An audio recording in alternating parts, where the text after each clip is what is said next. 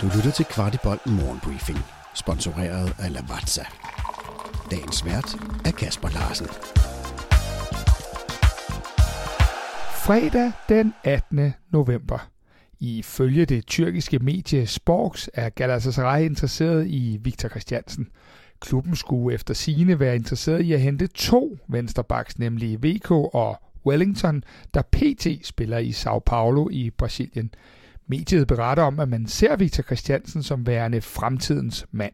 Her på redaktionen tror vi, at VK's næste destination er Tyskland, og vi tror samtidig også, at han ikke er på vej væk denne vinter.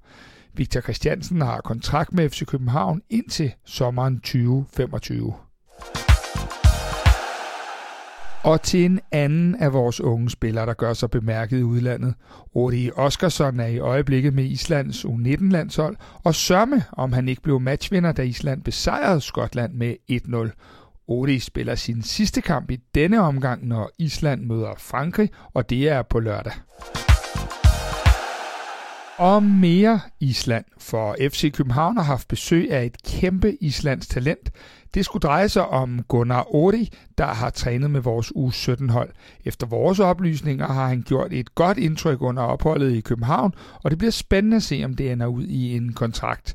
Til daglig spiller Gunnar Ori på Stjernans U19-hold. Og så til lidt nyt fra FCK's egen side. For igen i år kan man søge om julehjælp via FCK's hjemmeside. Så hvis man driver en organisation, der hjælper børn og familier, er det bare med at få sendt en ansøgning afsted. Fristen er den 23. november, og hvor er det skønt, når der rækkes ud og hjælpes til dem, der ikke lige har. Costa Rica har netop udtaget deres VM-trup, og sørme om gode gamle Brian Oviedo ikke er at finde der. Oviedo, der nu tørner ud for Salt Lake, har dermed udsigt til opgør mod Tyskland, Japan og Spanien.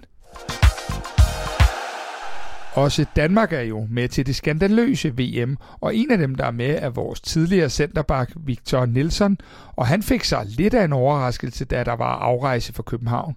For op imod 50 Galatasaray-fans havde taget opstilling foran spillernes hotel i København og ville som end bare sende Nielsen godt afsted. Der var derfor jubel, da Nielsen stak hovedet ud og lige tog sig tid til at sige hej.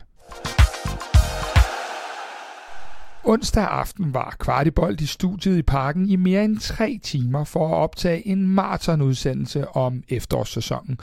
Vi kom ja, over to udsendelser ind på FC København i Superligaen, FC København i Champions League, den nye strategi, overgangen fra Torup til Næstrup samt det kommende transfervindue. Udsendelse 1 er at finde der, hvor du lytter til podcast, og det er fra på mandag af. Og så slutter vi lige af med en af vores legender her i klubben. For med sine 39 år og 9 måneder er Tiba Hutchinson VM's ældste spiller. Jeg tror, vi alle husker, hvordan Atiba blandt, bandt vores spil sammen i slutningerne af 00'erne, og var en spiller, der vandt mange hjerter både på og uden for banen med sit vindende væsen.